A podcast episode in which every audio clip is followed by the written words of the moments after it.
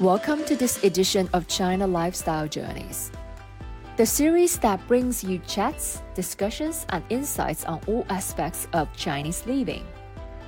We will cover festivals, food, traditions, customs, and much, much more. I'm your host, Jocelyn. And I'm Mat, just an English guy with lots of questions. So, Mat, what's your big question today? Hello, and welcome back to another episode. And today we are talking about one of life's sweetest pleasures cake.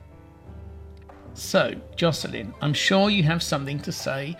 What are your thoughts on Chinese cakes? Well, if I'm totally honest, I think Chinese cakes are definitely better than English cakes.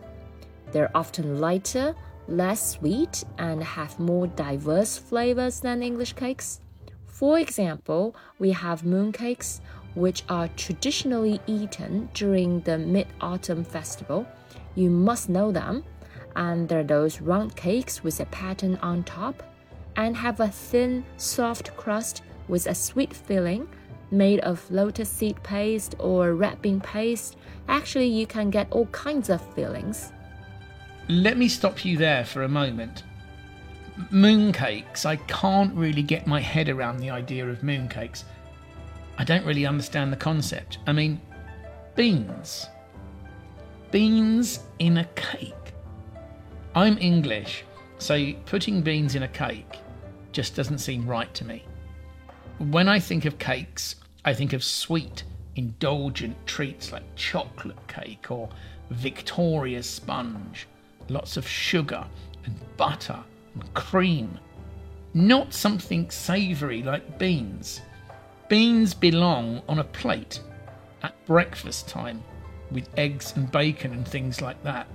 Um, well, I think I understand your point of view, but mm, you have to try mooncakes to appreciate them.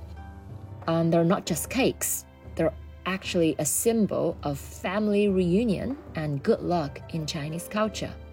And the filling can be really delicious. It's not always beans. You can have fillings like lotus seed paste, which is sweet and fragrant.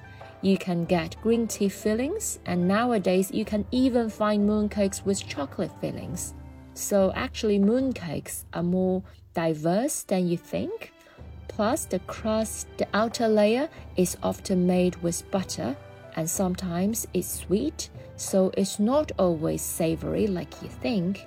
I see. Well, I'm still not sure about the beans in a cake, but I'd love to try a chocolate mooncake.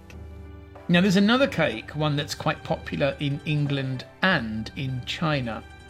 In China, you call it egg tart, but in England, we call it custard tart. Now, these are almost the same thing.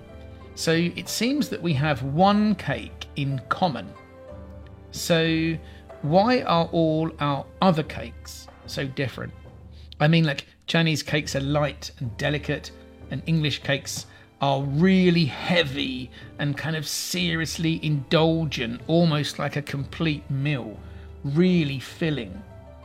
Well, I think that Chinese cakes are often lighter and more delicate because they tend to use less butter, sugar, and cream than English cakes.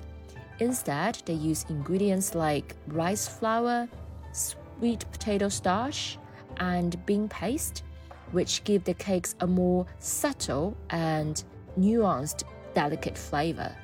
Also, with Chinese cakes, the focus is often on subtle balance and harmony of the softer flavors rather than the overwhelming sweetness and richness that you get with many English cakes. Yeah, I think you're right. And I remember reading something else too that the climate and the ingredients available in England historically meant that preserving cakes for long periods of time was important, which led to the development of those really heavy fruit cakes and other cakes that could last for weeks or months. Some English fruit cakes are so rich and heavy that they can last for up to a year. So I guess that probably influences our taste and the way that we expect a cake to taste. So I know you like cakes, Mat. So is there one Chinese cake that you've tried that has left an impression on you? I was waiting for this question. I remember many years ago, I was in a restaurant in South China. I think it was in Guangzhou or somewhere. And I had something called a Gui Hua Gao. I don't even know the English name. Actually, it was longer than that. It was like Yezi Gui Hua Gao. Uh, uh, don't ask me to translate it. It was something like a coconut flour cake. Now, I must say, it didn't look like a cake at all. It looked like a kind of square, a square of jelly, but the flavour, wow. It's one of the most amazing things I've ever eaten. It was soft and chewy, it tasted of coconut and flowers in a way that I can't really explain. Like at the same time, like it, it was like coconut one second, flowers the next second. It's it was like something I've never tried before in my life. Not like a cake, something quite unique, but kind of similar to a cake. That's great. You have found a Chinese cake that you love. And you know what that means? You should keep trying more Chinese cakes because there are probably others out there that you will love. And that's the beauty of food. We can appreciate the unique qualities of both Chinese and English cakes. It's all about diversity and expanding our culinary horizons. Well, that's it for today. We hope you enjoyed this episode. Thanks for listening. We hope to see you again next time. Until then, goodbye. Stay wise.